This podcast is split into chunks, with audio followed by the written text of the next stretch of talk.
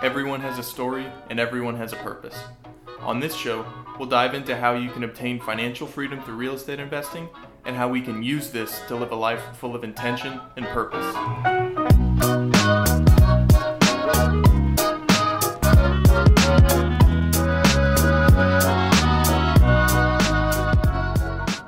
Hey everyone, welcome to the Live Like You Mean It podcast. Today we have an awesome guest, Cindy Byler. I believe our first female guest too, which I'm super excited about. Um, so Cindy is currently residing just north of me in uh, Killeen, Texas, uh, and she invests in upstate New York. So she's been doing lots of single family homes and stuff. She's been absolutely killing it. And yeah, she was a music teacher. Now she's becoming a full time real estate investor like I said, absolutely just killing it. So thank you so much for coming on, Cindy. Awesome. Thank you so much for having me. I didn't know I was the first female. I'm glad I like put the red lipstick on. yeah. Sue, I'm um, so excited to have you. Um, but tell me a little bit about where you started in your career um, and how you even got into this. Like, what was your pre real estate Cindy life like? Yeah, sure. So my pre real estate Cindy life was I was a military spouse. Um, and I went on to become a music teacher. Like that was always my plan since I was in eighth grade. Uh, that's exactly what I went to college for. Um, and so I started teaching full time when I think I think I was 22, and I was teaching um, kindergarten through 12th grade music, um, middle school and high school choir. Even though I'm totally a band person, you know, you just do what you can do when you get out of college, you know. Um, so I had a good time doing that. Um, however, I got pregnant my first year, and we had our first child shortly after that. So something else that happened shortly after that is my husband got into PA school. My husband is also in the army. Um, and so when he got orders to go to PA school in Texas, I had a decision to make. I had this awesome job in Kansas. Um, that I wanted to hold down. I've always been a very independent person. I'm starting my career. Um, but I had to make a tough decision to, un- unfortunately, give up my career or at least put it on the back burner um, so I could go with my husband to uh, Texas to pursue his physician assistant degree. Um, and also, I just I stayed home with our child. Uh, so that was that was a tough moment for me. Um, it wasn't anything that we were really expecting. We were expecting to stay in Kansas a little longer. Um, but that's when being a military spouse got real. It's like, oh, um, I have to take a back seat here. Uh, my career has to take a back seat because I have to put my family first. And this lifestyle has some unique challenges that not a lot of people experience. Um, so that was a wake up call for me. Uh, but I could have stayed in Kansas and kept myself and my daughter there, but that would have been six months away from my husband and, and keeping her from him that, you know, later on we're not going to have a choice when he's deployed. So we went on to Texas. He got his degree. I was a stay at home mom for three years. Um, I, I was nervous because we went from two incomes to one. And that's a big deal, especially when, you know, you're fresh out of college, basically. Um, and you have student loans you have a car payment. I definitely did. And we had some um, commercial debt as well because we paid for our own wedding. So, all in all, we had $60,000 in debt. And now all of a sudden, we're one, we're down to one income. So, kind of in a panic mode, like Cindy needs to take charge sort of situation, I got really passionate about personal finance. And I started researching and um, I came across Dave Ramsey, which is a big financial guru name. And I realized that we needed to pay off our debt to feel more secure and not have as many bills going out and kind of living paycheck to paycheck. So for three years on one income, um, we paid off $60,000 in debt. So no debt whatsoever. Um, and that was such an empowering feeling. It's like, okay, maybe I'm not working in the traditional sense, but in this way, I can contribute to our family. Um, so that felt really good. After he graduated uh, PA school, we ended up coming to Texas. And again, we were not expecting that, but here we are in Killeen, Texas. And um, I accidentally landed a job as a teacher. Like, I wasn't really planning to go back to teaching. I actually got a master's in health administration as a plan B because you have to be flexible and nimble with this lifestyle. And being a music teacher doesn't exactly have the best uh, job security. So um, when I landed a job as a teacher, I was like, honey, we don't need we don't need this income. Um, so we're going to save all of my income and we're going to invest in real estate. And he was 100% on board. And maybe I should back up a little bit because we went from Dave Ramsey, you know, mm-hmm. paying off all this debt. And then after that, I w- I didn't exactly like his investing advice. And so I did a, I mean, most investors don't. It, it just got really vague. Um, so yeah. I kind of graduated from the Dave Ramsey approach. I'll never talk badly about him. I, I think a lot of people could use his advice that um, people that need to get their financial house in order. Um, but I kind of graduated from that. I found the Financial Independence Retire Early group. And I realized that most people who had some sort of wealth were involved in real estate in some way. And I, had this epiphany that through passive income via real estate, I could have this job security, quote unquote job security, no matter where the Army sends us. And so I had that in the back of my head. And when I landed this job, I'm like, all right, this is what we're doing. We don't need my income. So we're going to put it to work. And that's where real estate investing started. Yeah. That story of being able to pay off 60,000 in debt on one income it really shows you because you know you hear Shaquille O'Neal talk about like oh it's not about how much money you make, it's about how much money you keep. It really takes on, like you said, you go straight from anti-debt to now I use debt as leverage to to create wealth, uh, and you and you don't have to, right? But it, at least that idea of um, being more in control of your money or in control of your debt. Uh, Absolutely. Being intentional about it. Uh, it took a lot of sacrifice during those three years. My husband, he didn't make a ton of money. He probably grossed about about 60k a year at the time. So to pay off 60k in in like three years, that just goes to show what kind of sacrifices went into that. I think we went out to eat once a week, if that, um, and it was usually somewhere cheap. Um, but that was just to satisfy like my desires. But I think that helps set us up as entrepreneurs because and even as landlords because I I think a lot of people have this idea that we're just loaded and and we're living this luxurious lifestyle when a lot of times we have to practice delayed gratification. And that's an important skill as an entrepreneur. There are going to be sacrifices. You are not going to have instant success necessarily especially in buy and hold real estate, you're in it for the long run. You're not going to see all that cash flow coming in right away, you know? So I think it was a great setup for our business model. So obviously, I know the typical story. Uh, as you get into Dave Ramsey, you kind of start to, um, and, and, you get into the idea of like personal finance. You start to see all these books. I'm sure Rich Dad Poor Dad showed up at some point. Just all these ideas of like building income streams. Uh, mm-hmm. How did you get started with real estate? Like what um, what showed you the power of real estate, and then when you saw it, what did you start pursuing? Right. So my first light bulb moment was in the Financial Independence Retire Early group when I realized most people who accumulate wealth are involved in real estate somehow. And we actually technically got started in real estate about six years ago when we bought our first primary home um, and we were living in Kansas. But then when we got orders so quickly, we could not afford to sell our house. Um, so that kind of forced us into being landlords. we didn't really plan to be, but that's the way it worked out. And it was a little bit of a blessing in disguise because um, I decided right off the bat, like, I did not want to deal with any evictions. Like, having to deal with litigation, at all was not my thing. So we went straight to a property manager. We paid them 10% of rents every month. And we really weren't cash flowing hardly anything on that property because we bought it with a residential mindset. I think we may have made like a $100 a month, but we were like one maintenance call away, you know? At the end of the day, though, we had great property managers, and it proved to us that investing from a distance or being a long distance investor is completely possible.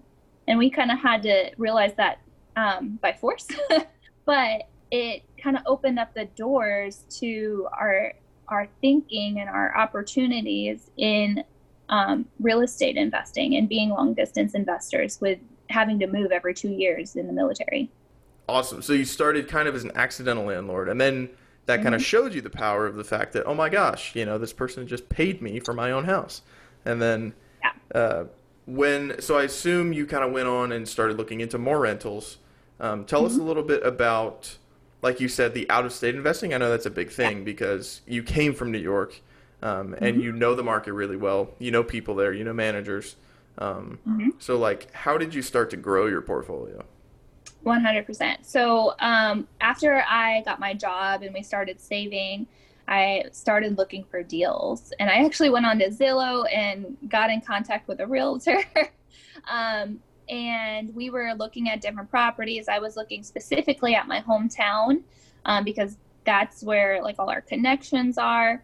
Um, my husband, a lot of my husband's family members are really good contractors, and we were planning to really lean in on them for the renovations. Um, so value add was always part of our strategy.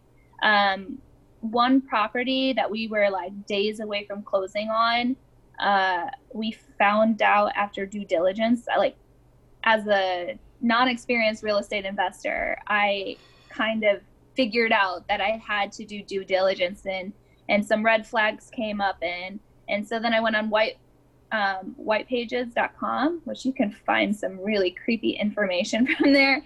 Um, and I looked up the neighbors of of this property, and then I went on to Facebook and I contacted them. I'm like, hey, so we're thinking about buying this house, and here's some red flags that came up. Do you mind helping me? And they were like, so happy to help. I mean, they were like, at the end, they were like, how'd you find me? How'd you know? But so I had to explain that.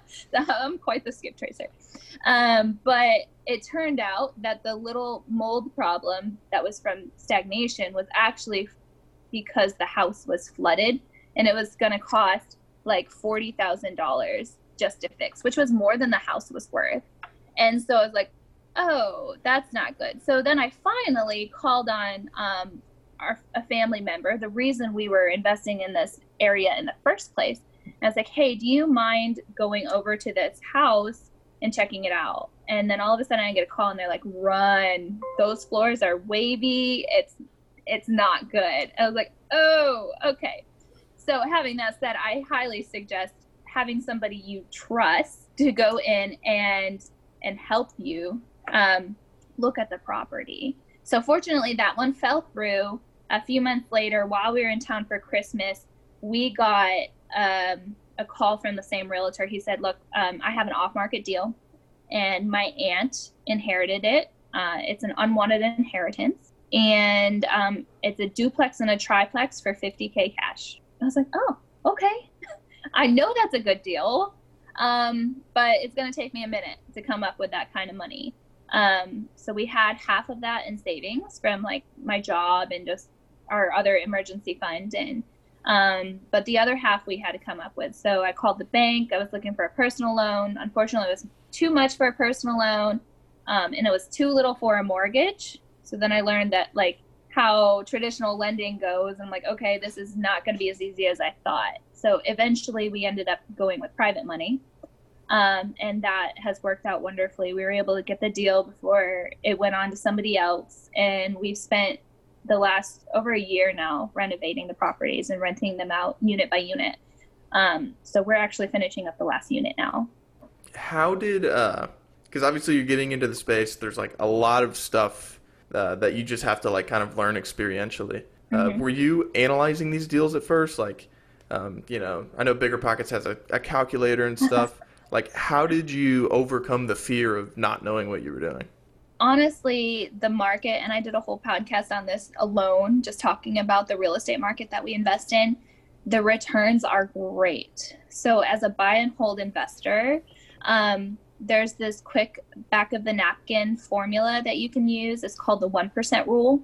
And basically, what that means is you purchase a property, and whatever the purchase price is, um, we also call the acquisition price, uh, whatever that is, take 1% of that and you should collect at least that much in rent each month. So let's say you buy a house for $100,000. You should at least be able to get $1,000 um, back. And that's just so you're making something at the end of the day, you know, after expenses. So in our real estate market, 1% is a bad deal. In our real estate market, we can get 2 to 3%. So that that duplex I told you about earlier, um, just simple math because we bought the duplex and triplex for 50k.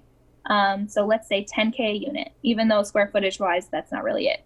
But 10k a unit, twenty thousand dollars for a duplex, um, and then rehab was thirty-three thousand dollars. So we're in at fifty-three thousand dollars all in, and then we were collecting fifteen hundred a month in rents. That is almost three percent. So when I was analyzing it, um, I was looking at the one percent rule, and I was like, hey, this could work. You know, not that we're going to be making boatloads of money, but we're going to be able to make mistakes and be all right. And so that gave me buffer, that gave me confidence in moving forward. We were pretty nervous after the first deal and how that worked out, but it's it's all worked out. And trust me, there have been plenty of mistakes. There have been inefficiencies that I won't be doing again. yeah. Um, but I've been able to learn. I've been able to get out there and do it. I think there's so many investors or wannabe investors rather who are out there eating up all the podcasts, all the books and and YouTube channels like that's great, but at some point you got to do the thing. You can't just learn how to swim and then not jump in the pool. So, um, in that sense I've I've been able to essentially invest in myself through mm-hmm. experience. Yeah, that's awesome. I totally think, you know, you can only so much knowledge how useful can it really be without any application. What are you doing now? So like clearly it's not broken. It's working pretty well. So you're going to try to fix it, or you're you going to try to scale, yeah. or what does the future look like for your real estate investing? For sure. So right now we are finishing up the triplex, um, unit number six. So I we did acquire a single family home shortly after the duplex and the triplex. Um, I think in the course of three or four months, we had six units, three properties and six units. Uh, so we're finishing that renovation. They've all been deeply renovated uh, we'll be filling that. And hopefully next week, I've learned to be cautiously optimistic in this business, but hopefully next week we are closing on our first cash out refinance. Super exciting. So, because of our market and how you can purchase so low, we don't have a single mortgage to speak of. Um, and so, there's a lot of equity that's not being utilized right now. And we're trying to tap into that so we can carry it forward. So, we have a five plex waiting for us that we purchased via um, tax auction, like twenty thousand um, dollars is what we purchased that for. Um, and then we're going to roll the cash out refi into that project and go hard, like with the duplex and the triplex, because we were just starting out and we were cash flowing renovations. It went pretty slow, uh, but I'm excited to to get a quicker turnaround and see what that looks like. Um, and then we'll be cash out refi that. Basically, the BRRRR method. That's what it is. Yeah. So we've been doing the BRRRR method. We just haven't followed up on that last R, the refinance part. Mm-hmm. and this is a great time to do it. Um, in addition to that, uh, we I am learning and I am networking. That's kind of how we we connected um, through LinkedIn. I just want to explore the multifamily commercial multifamily space and potentially scale up from that. So I have a short term goal of you know that nice round number that every investor goes for $10000 a month and we're about halfway there in just 18 months um, so once i hit that number which i'm going to do before my 30th birthday um, i would like to put that money to use um, in a bigger scale like through multifamily mm-hmm. Bigger multifamily so yeah awesome yeah. that is such an amazing start and follow through and plan that is just really cool the way you were able to like leverage the market you came from and like like you're talking about the two three percent rule.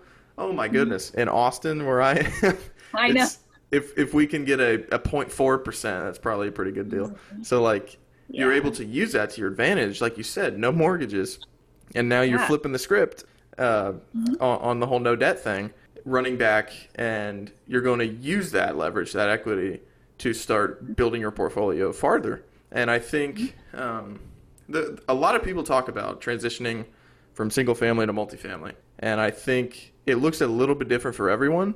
I think your path is so clearly set. I'm so confident you'll be able to knock down whatever you want. Um, yeah. Because for some people, like me, you start in multifamily, um, in a different way. So you may start as a smaller stake general partner. You may have different roles or something. Um, essentially, you're setting yourself up as a powerhouse to, to walk into multifamily and to be able to do it all, quote unquote, yourself. So, really, really inspiring story. Uh, Thank you. I appreciate then, it. Yeah. It gives me a good foundation and understanding what it is that we're doing. Um, uh, to be honest, I guess I didn't even have a concept of multifamily, like syndications. I hardly knew that word at the beginning of this year. so, um, like I said, I'm thinking five steps ahead. Where do we want to go? You know, I don't think I'm going to actually get in on a syndication deal for probably at least another year or so, and that's okay. But I'm talking to people like you and other people in the in the space so that I can have those connections and be ready to jump in when comes time. And that's another thing I should clarify. Um, for anyone listening, obviously, I'm a multifamily evangelist. I could sit here and talk for days about why I love it so much. Um, but at the same time, you have to understand that uh, the reason real estate is valuable, the reason wealthy people own real estate, is for a couple reasons. For one, people have to live there. There's always demand. And because people have to live there, the government incentivizes uh, a lot of parts of it um, with tax benefits and stuff. And those two things um, are essentially what, and, and also the, the idea that you're getting passive income. So just because you own something, it pays you. Those things manifest in a lot of different ways. And th- this isn't extremely pertinent, but you know, there are people who flip houses, which that, you know, maybe that's not something I agree with. There's people who flip houses who make hundreds of thousands of dollars a month, millions a year.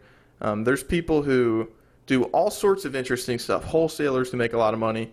Um, there's a lot of ways to make money in this industry. And that's one thing. There, there's kind of a formula a lot of people follow in this multifamily syndication space. I love when I hear a story that breaks that formula and flips it on its head. And like you said, I think prepared is an understatement um, for you getting into multifamily. If you even decide to, because like I said, you have a formula that's killing it so hard. There's no rush to to scale. Obviously, you know there there's economies to scale, and you can make more money as you scale farther. But yeah, like we were just talking about, you have it figured out, and you're killing it, and you are you have the system figured out to a T. So super cool. Well, thank you. I think um, what has led me more towards the multifamily um, sector is I enjoy this craziness. Like I call it passive income, but let's be real, that name is a little um, construed. Mm-hmm. It, you really do kind of have to be active. Eventually, there comes a point where it's more passive because you know you pass it on. I do have property managers. I have a project manager.